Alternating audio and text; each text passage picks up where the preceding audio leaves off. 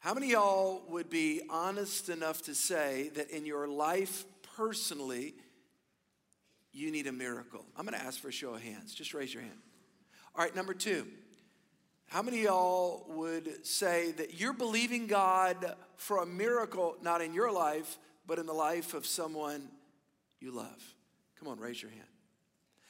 I want to talk to you today about how we can see miracles on earth. Maybe you need a miracle in your home, in your family, in your marriage, in the lives of your children, in your business. And there is a way that we can actually see the miraculous takes place. I, I want to talk to you about the power of the prayer of agreement. The prayer of agreement. The Bible says in Matthew chapter 18. Listen to our Lord's words. Here's what he said If two of you, everybody say two. If two of you, if two of you agree on earth concerning anything, that's pretty big. Like, that's a big category. Well, how big is it? It's like anything. If two of you on earth agree concerning anything that they ask, it'll be done for them by my Father in heaven.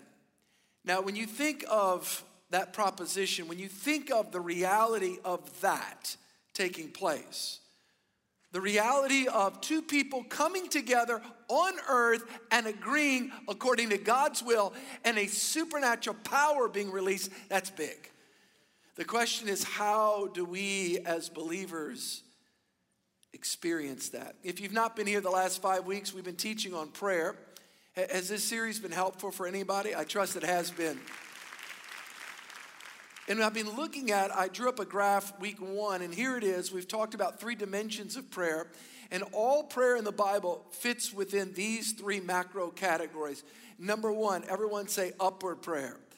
Upward prayer is communion with God. This is how we begin our prayer. I want to encourage you in your daily time with God that you don't begin praying for other people. You don't begin by praying even for your own prayer requests. Number one is you begin by communing with God. You go up, Our Father who art in heaven. Number two, we talked about not just upward prayer, but what's called inward prayer. This is the prayer of consecration. This is the prayer where we pray each day, Lord, not what I want, but what you want. Lord, not my will, but thy will be done. It's where we come before the Lord and we consecrate ourselves before God.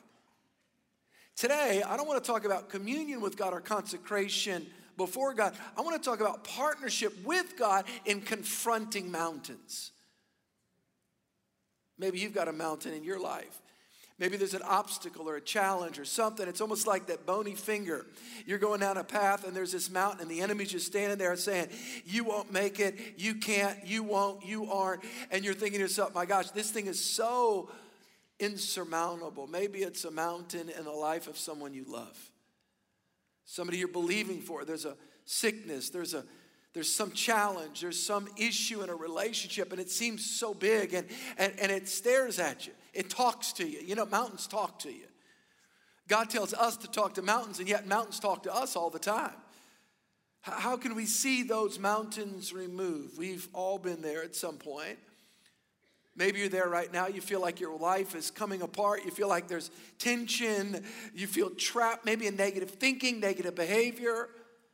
Maybe it's an addiction, a challenge. The question is how do we how do we see deliverance in our lives? How do we see deliverance in the lives of those that we love? I've been there. We've all been there. If you have your Bible, I'm going to ask you to open up to the book of Acts, the book of Acts chapter 12. The New Testament begins with four Gospels Matthew, Mark, Luke, and John, and then the Acts. The Acts are really the acts of the Holy Spirit through the lives of the early church. And it's a very powerful, it's a historical book, really recording the first 30 years of church history. And there's a powerful story, Acts chapter 12. Let me give you a little backdrop. The Apostle Peter needed a bona fide miracle from God. Here's the backstory there is a wicked king is actually, his name's Herod Agrippa, the grandson of Herod the Great, who was alive during the time of Jesus. And Herod Agrippa hated the church of Jesus Christ. The church was exploding, it was growing, it was multiplying, and Herod Agrippa actually martyred one of the three inner circle of Jesus. Remember Peter, James, and John? James, the apostle. He murdered him. Herod Agrippa, he murdered. Actually, James was the second martyr of the church. Stephen was the first, and James was the second. I'll never forget the day my mom told me, I named you Stephen James. I said, that's the first and the second martyr of the church. I hope it's not prophetic. But anyway,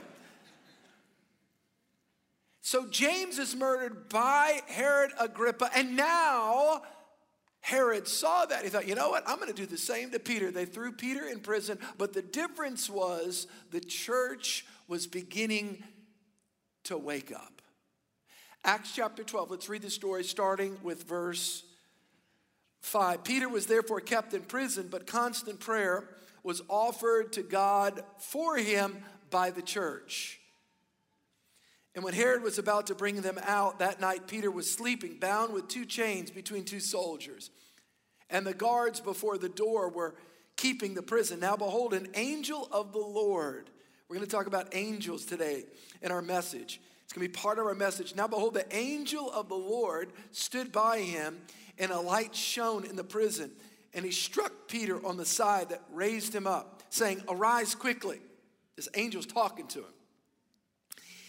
And the chains that were on Peter fell off of his hands. And the angel said, Gird yourself and tie on your sandals. So he did. And he said to him, Put on your garment and follow me.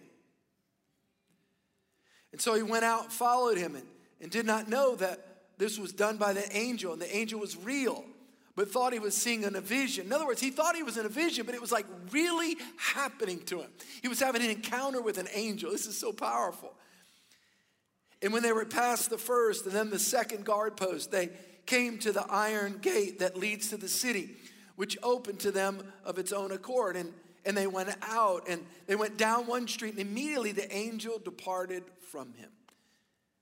And when Peter had come to himself, he said, Now I know for certain that the Lord has sent his angel and has delivered me from the hand of Herod and from the expectation of the Jewish people. Acts 12 starts with a tragedy, the death of James, but it ends really well. It continues in verse 1 and 2, not only talking about James, but then by verse 5, all of a sudden there's a shift. Verse 1 and verse 2, James is martyred and killed by Herod. Notice what wasn't happening. What was happening was James was being killed. What wasn't happening is the church wasn't praying. Verse 5, the Bible says, Peter was therefore kept in prison, but constant prayer was offered to God for Peter by the church. The church didn't pray, and James was killed. The church did pray, and Peter was released from prison. Do y'all see a connection? The church didn't pray, and James was killed. The church did pray, and an angel of the Lord came. The supernatural was released, and Peter was delivered from prison. Is there a connection? I would want to say resoundingly, yes. How many challenges are in our lives, and we feel under it? Or how many challenges are in the lives of those that we love, and, and, and God is waiting for somebody to call out to Him. Constant prayer was offered to God by the church by the church. Maybe that child that's struggling. Maybe that relationship that's struggling. Maybe, maybe it's, it's that situation is waiting for the church, waiting for two or more to come together and agree to God in faith, pray the prayer of faith, so that God can do on the earth what he really wants to do. The church didn't pray and James was killed. The church did pray and Peter was released. How many are grateful that Jesus still opens chains and breaks chains? Oh, Pastor, this is a big, big, big, big proposition because I feel a sense of responsibility. Good. The devil has a mission statement. There's, it's real big in business. Those of you that are in business, run organizations, part of an organization, actually for profit, nonprofit. What is the vision statement? What is the mission statement? Peter Drucker, the big famous guy who wrote a lot on management theory and leadership, talked about the vision statement ought to fit on the t shirt. Somebody ought to wear it around. By the way, we have reaching people, building lives. What is Church of the King about? Reaching people for Christ and seeing them discipled in the name of Jesus. What is the mission statement of the devil? Here it is The thief comes to steal, kill, and what? Say it, destroy. Th- listen, it's real simple. And I know this may be new for some people. We have so many new people in Christianity, so many new people coming to our church. The devil's real. This isn't a game, and he hates your guts. That was like deep theology right there. If you get that one, that's like really good. Because you understand there's somebody for you, his name is Jesus. There's somebody against you, he's the devil. Don't switch the price tags. God's for you. Everybody say, God's for me. Everybody say, the devil's against me. Well, what does the devil want to do? Kill, steal, and destroy. Kill your life, destroy your dreams. That's what he wants to do. Matter of fact, Second Timothy, Paul writes to his son in the faith, Timothy, 2 Timothy 2.26, the enemy binds people up. He puts people, not just a literal prison, but also figuratively speaking, it's both. He, he will put you in chains literally, but he'll also put you in chains through addiction. He'll put you in chains through hopelessness. In other words, he, he binds people up. That's what the devil does. Jesus sets people free, the devil binds people up. 2 Timothy chapter 2, verse 26. Paul writes to his son in the faith, Timothy says that they, he says, pray that they may come to their senses. There's some people in your life, some friends that you know, that need to come to their senses just like the prodigal son, come to their senses and escape from the trap of the devil. Did you know the devil puts out traps in people's pathway? There's actual, literal traps. The trap of the devil. I, remember as a young boy, my mom had a trap from my grandmother. My grandmother, Cajun woman, grew up in Cut Off. She literally trapped muskrats before school in the 20s and 30s, and there was a trap on our wall as a kids. We had a trap, my whole wall. My mom had a whole wall. We looked like we lived in Cracker Barrel. And so he literally, it's like, I'm mom, is this all necessary? I mean, what about pictures? There's traps and there's things. And so it's, but that's another message. Anyway, so I, I remember my brother and I, we would take a stick and we would pop the trap. Like, like we would literally set a tra- like it's a trap, and we would take a stick, and it was like boom, it would just snap that thing in half. Same concept right here. The enemy wants to trap you, trap you in destructive behaviors, trap you in hopelessness, trap you. Why? To impede your progress. The, the, the Bible says it. It says, he told Timothy, pray that they may come to their senses, escape from the trap of the devil, who has been, they have been taken captive by the enemy to do his will. Do you know God has a will and the devil has a will for your life? I want you to think about, think about the implications of this. God has a plan for your life, and the enemy has a plan for your life. Matter of fact, I think at the crib of every baby, God has a plan for that baby, and the enemy has a plan. What is the plan of the enemy? To kill, steal, and destroy. That's why it's important for us to pray. If two or more gather together and pray, everyone say, pray. That's why there's power in prayer. When the church didn't pray, James was killed. When the church did pray, Peter was loosed. We look in scripture, Satan binds people up. There's a woman in Luke 13 who was literally physically bound by the enemy, bound over by the enemy. Maybe, you've been there before. I, I know I have. Before I came to Christ, I was bound in fear, bound in lust and pride, bound. But Christ set me free. The enemy binds, Jesus looses. He looses us from the pains of the enemy. One of the greatest ways to see the power of God released in the earth is through the power of agreement in prayer. If two or more, if two or more if two or more by the way, that's why the enemy fights couples praying together. If a husband and wife can pray together, I'm telling you, listen, even when your heads don't agree, your hearts can stay connected. Everybody say two or more. When the church didn't pray, James was killed. When the church did pray, Peter was released. All right, so here's what I want to do. I want to talk to you. I want to answer a couple questions. I'm going to get into some A little bit of a deeper theology here and some Bible stuff that's very informative for those of you that have ever heard this. Hopefully, it's a reinforcement those that have.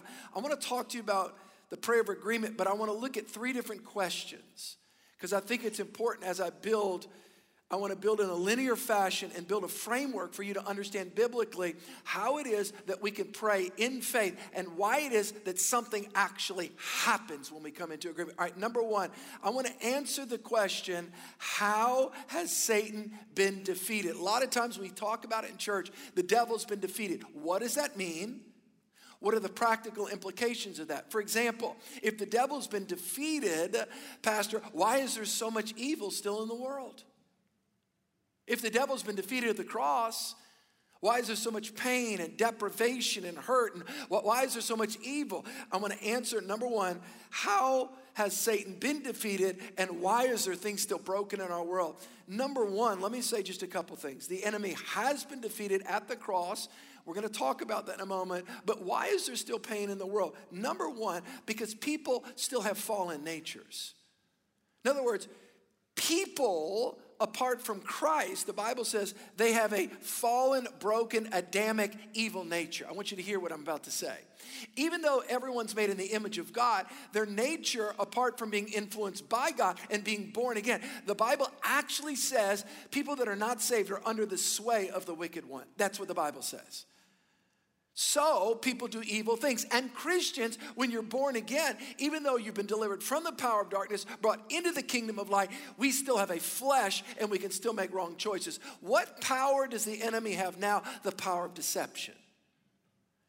That's why Christians need to live in the truth. So, number one, if Satan's been defeated, why is there still things happening in the world? People have fallen natures, and evil still is pervasive because people still do evil things.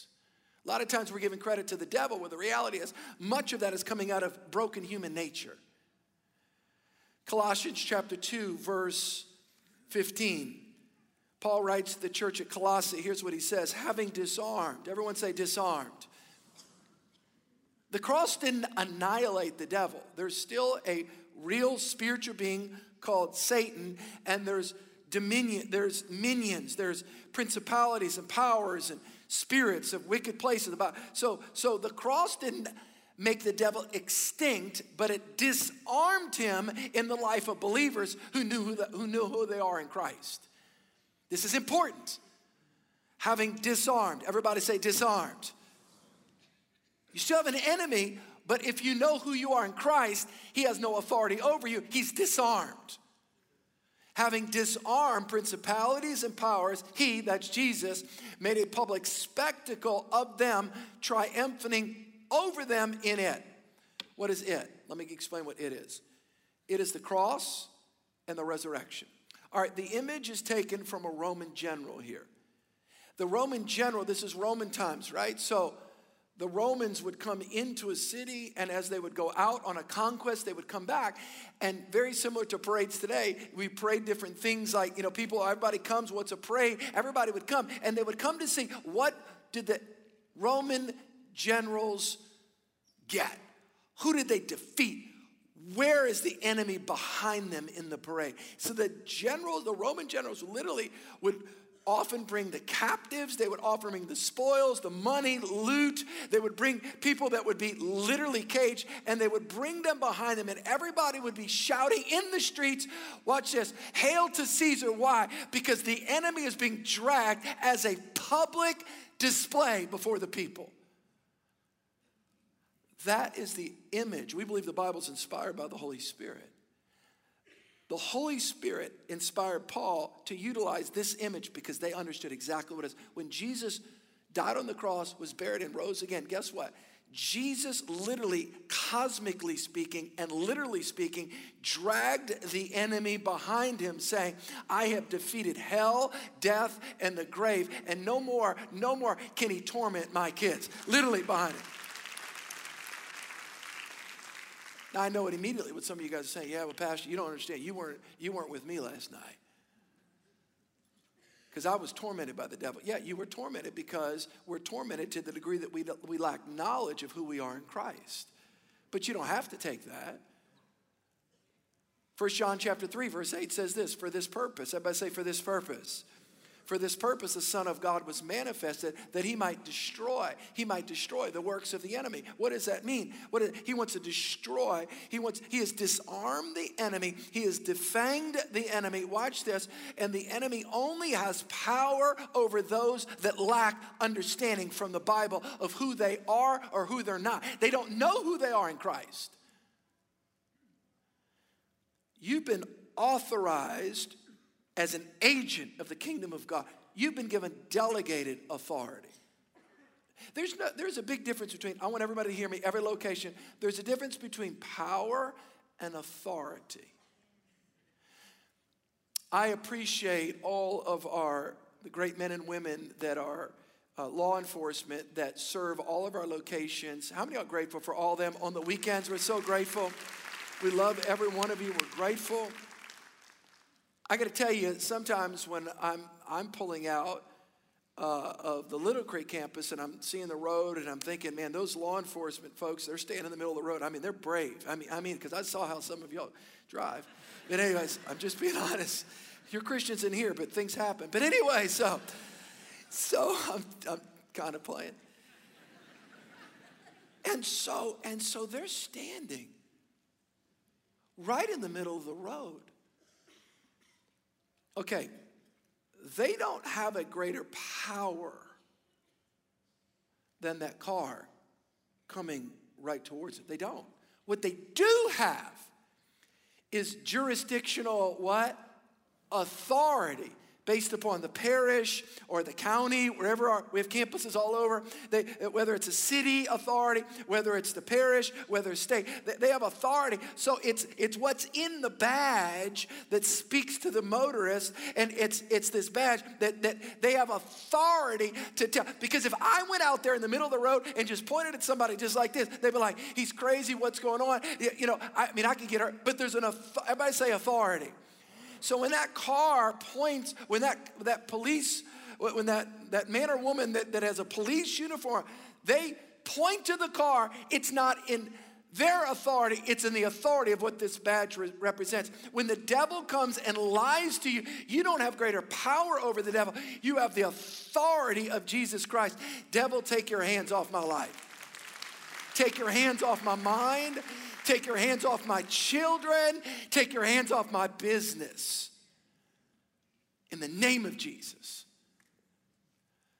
So, could it be that the enemy at times looks like he's winning because the church is not praying? When the church didn't pray, James was killed.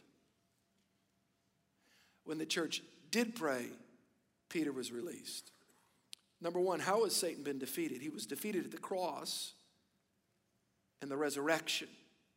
And those that know who they are in Christ can declare to the enemy, in the authority of Christ, take your hands off. Number two, if Satan is defeated, then why should we pray? Why do we pray? If the enemy's already defeated, Pastor, I mean, we just then what's the purpose of prayer? God invites us into a partnership. Everybody say partnership. God invites us into a partnership where we partner with Him. Remember, communion, consecration, confrontation. God invites us into a partnership to confront the enemy. Now, this is important. We're not defeating the enemy, we're enforcing the defeat.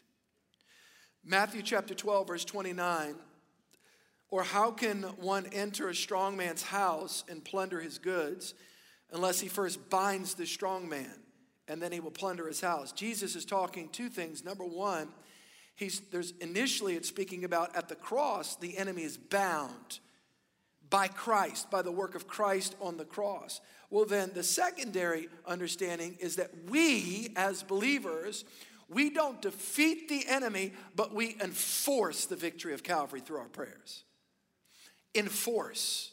We're enforcers. We don't defeat, we enforce the victory. We declare to the enemy, so, how do we bind? We don't bind by destroying the enemy. We bind the enemy by declaring God's word, and that enforces what happened to him at the cross. Devil, take your hands off. The Bible says that you were defeated. The Bible says that Jesus defeated you. The Bible. So, in other words, what, are, what is our role? In prayer, we're enforcers. What are we enforcing? We're enforcing the victory of, of the cross. I'm not defeating the devil. We don't defeat the devil, we enforce the victory of the cross. Man, we've got to see this. We have delegated authority, we have jurisdictional authority under the King of Kings and the Lord of Lords. He defeated the devil, was buried, rose again. He ascended to the Father, sat down at the right hand of God, and he's given delegated authority to his church. And when the church comes together and prays, people are released from prison. Bondages are broken. Things happen. Now, I'm going to answer a question. We'll pass you time out. I thought people are held captive by the enemy before they come to Christ. Yes, they are. And that I thought it was just the word of God that goes into their heart and they're delivered. Absolutely. If we can get the word of God through the preaching of the word, sharing of the gospel, people receive Christ, they're born again, their eyes are open, they go from darkness to light 100%. But what does prayer do? Prayer doesn't save people, prayer softens people. It softens the heart. So, in other words, your prayers go before the preaching of the word. You're praying for a loved one, you're believing God for them to be saved. What are your prayers doing? Your prayers don't save them, your prayers soften their heart. The enemy's blinded their mind, and your prayers are pushing back the enemy's power over that person so the word can get in there and they can be born again. You have to see this. All right, let me give you one text to show you the power of prayer. Remember, prayer doesn't save, prayer softens softens the heart. Remember, the Bible says, 2 Corinthians 4 4, the enemy has blinded the minds of the unbelievers. Think about that proposition. The, the devil has blinded the mind of the unbelievers. What does that mean? It means spiritually, they have an, somebody that doesn't know Christ, spiritually has an inability to deduce correctly. Two plus two is supposed to equal four. But spiritually speaking, when someone's not saved, two plus two equals five. What does that mean? The cross, the blood, it doesn't make sense. But when their mind is open and their heart is open through prayer, the gospel word can get in there. You have to see this. Can y'all handle this? Is this too much for y'all? Is this, is this okay? I know some of y'all going, this is a lot. This is life or death. I thank God my parents prayed for me. They didn't save me. Their prayers didn't save me. Their prayers softened me so that I'd be open to the Word of God. How many y'all grateful for praying, praying parents? Come on. Praise God. Grateful for praying parents. All right, here it is. Watch this. Here's my text. I don't give a thought without a text to back it up. Here it is. Mark chapter 3, and then I've got one more point and we're done. Mark chapter 9. Remember, prayer doesn't save, prayer softens. Jesus saves, prayer softens. Immediately, the father of the child, Mark 9 24, the father of the child cried out and said, Lord, I believe, help my unbelief. When Jesus saw that the people were came running together, he rebuked the unclean spirit, saying, Deaf and dumb spirit, I command you, come out of him and enter him no more. Then the spirit cried out, convulsed greatly, and came out of him, and he became as dead man. So that many said, He is dead. But Jesus took him by the hand and lifted him up and arose. And when he had come into the house, his disciples asked him and said, Jesus, why could we not cast out? In other words, why didn't we have what we, we tried, we spoke the word, but it didn't, what, what happened? And he said, This kind can come out by nothing but by what? Everybody say it? Prayer and what? Say it? That means there's moments when we pray. What prayer doesn't save, prayer softens. Prayer, prayer, it's like it oils the, the, the like the spokes where it, it gets things, it gets things, oh, the heart gets open for the word to penetrate. When you're praying for your son, your daughter, you're praying for a loved one, what are your prayers doing? Your prayer, I believe that it enters into the spiritual realm and it temporarily suspends the enemy's lies where, where, and then we're praying for something, someone to, there's a scenario where they're set up where the word can get into their heart. Because the, the, they've got to believe the word to get born again. So the prayer doesn't get somebody born again. The prayer, it, there's a power encounter where there's a moment somebody comes, somebody shares, and it's like they come to their senses. But the word still has to get in their heart. Okay, let me give this last thing. So let me put it all together. What have I said so far? What I've said so far is God has called us, I want every location to hear me. God has called us into a partnership with Him. He's invited us to confront things in prayer, to see things changed. Number one, how was the enemy defeated? At the cross. He wasn't annihilated, but he was disarmed. Number two, when we know who we are in Christ, we have authority over Christ, we can pray in faith. Number three, how does the prayer of agreement then come together? Here it is. Don't miss this. I'm bringing it all down. This is why husbands and wives pray together. This is why church corporate prayer is so important. This is why small groups. This is why prayer, prayer. If two or more, everybody say two or more. You got to see it. I'm putting it all together right here. Faith's going to come in your heart right here. If two or more, two or more. So, how does the prayer of agreement work? My last point, and I'm done. Matthew 18, 18.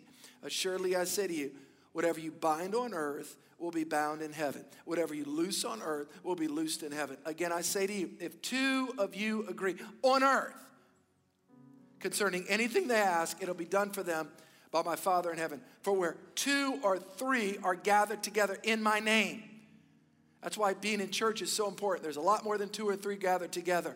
Yes, we personally worship Jesus as an individual, but there's something of a release of power in corporate contexts. I'm there, I'm there in their midst. So, let me give you these two last points. I'm gonna tell you a story. It's gonna blow you out of the water, and I mean that. A true story that just happened six weeks ago. Two things about this. Number one, everyone say agree. When we come into agreement, when earth comes into agreement, what do I mean by earth? When two human beings come into agreement, there's power. there's just power in, in a synergist, in a synergy, the synergy. Synergistically, there's power. Just even in the natural realm, leave God out of it. When there's agreement, there's power. But when two people come together in the name of Jesus, according to the word, He's there. That's supernatural power. But watch this when a husband and wife come, I don't, I, I want to keep using that because it's, it's a, an important dynamic, but it's much more than just that. If you come together and agree, everyone say agree. The word agreement is symphoneo. But doesn't that sound familiar? Symphoneo. What is symphoneo? That's where we get the word what? Symphony. When you go hear a symphony and there's a, there's a coming together, symphony, there's a harmony. When, when two human beings agree together on the Word of God, oh, wait a minute now, now we've agreed with heaven. So when earth, two human beings agree with the word, it's not just, you see, you can in a secular sense agree and there's power, but when two human beings agree with the Bible, that comes from heaven, God's word. Now earth is agreeing with heaven, and when earth agrees with heaven, heaven comes down. And when how do I know heaven comes down? Jesus told his disciples to pray heaven down. What do I mean by that? Let your kingdom what? Say it. Come, let your will be done. What? On earth, on earth. In the life of your son, in the life of your daughter, in the life of your family. What do we pray? Let your kingdom come, let your will be done. Where? On earth. Why? Everything's good in heaven. Things are broken on earth. We're trying to get heaven on earth. Yes, there's a real place. Yes, we'll spend eternity in heaven. Yes, we'll go and worship. But, but Jesus told us this out pray in agreement on earth, when two people agree on earth with the word of God, heaven hears, heaven comes into alignment, we come into alignment heaven, and heaven comes to the earth. That's what happens. All right, here it is.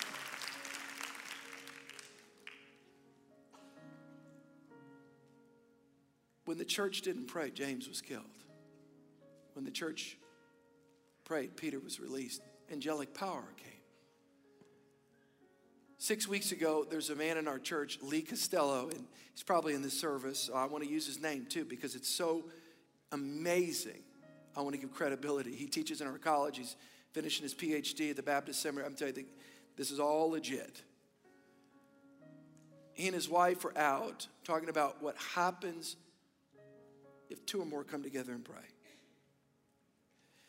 They were out celebrating, it's my understanding, I think it's uh, Belinda's birthday, his wife. And every night they come together and they pray. And so they came together and they prayed that night, later that night. And then right after that, they felt compelled, an urgency to pray for their daughter who goes to LSU. She was driving back to LSU praying. And they said, Lord, we just release, God, we just thank you that your protection, we thank you the angel of the Lord surrounds her and protects her. Literally, when they finished that prayer, literally, his watch goes off. I think it's the 360 thing. And it immediately alerted them that she'd been in a wreck. They get in their car, they go to the, go to the scene of the wreck between here and Baton Rouge. There's helicopters there, ambulance, trucks everywhere.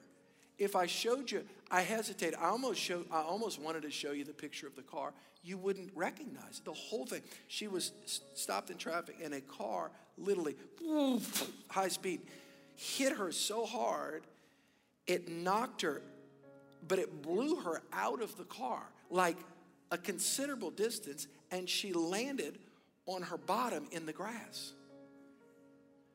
Bruised, some cuts, but not what you think. I mean, she was basically okay.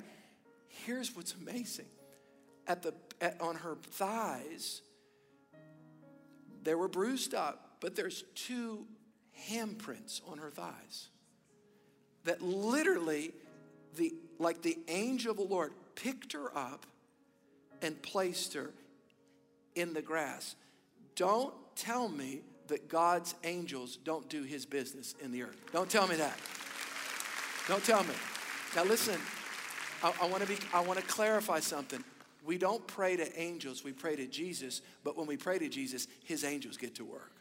How many are grateful for the power of God? Come on, are y'all with me? All right, I'm gonna pray for you. I'm gonna ask everybody to bow their heads. Man, I just sense the Holy Spirit right now. If you do not know Christ, you're not sure about your relationship with God, I'm gonna pray for you. God loves you, He's not mad at you, Jesus cares for you.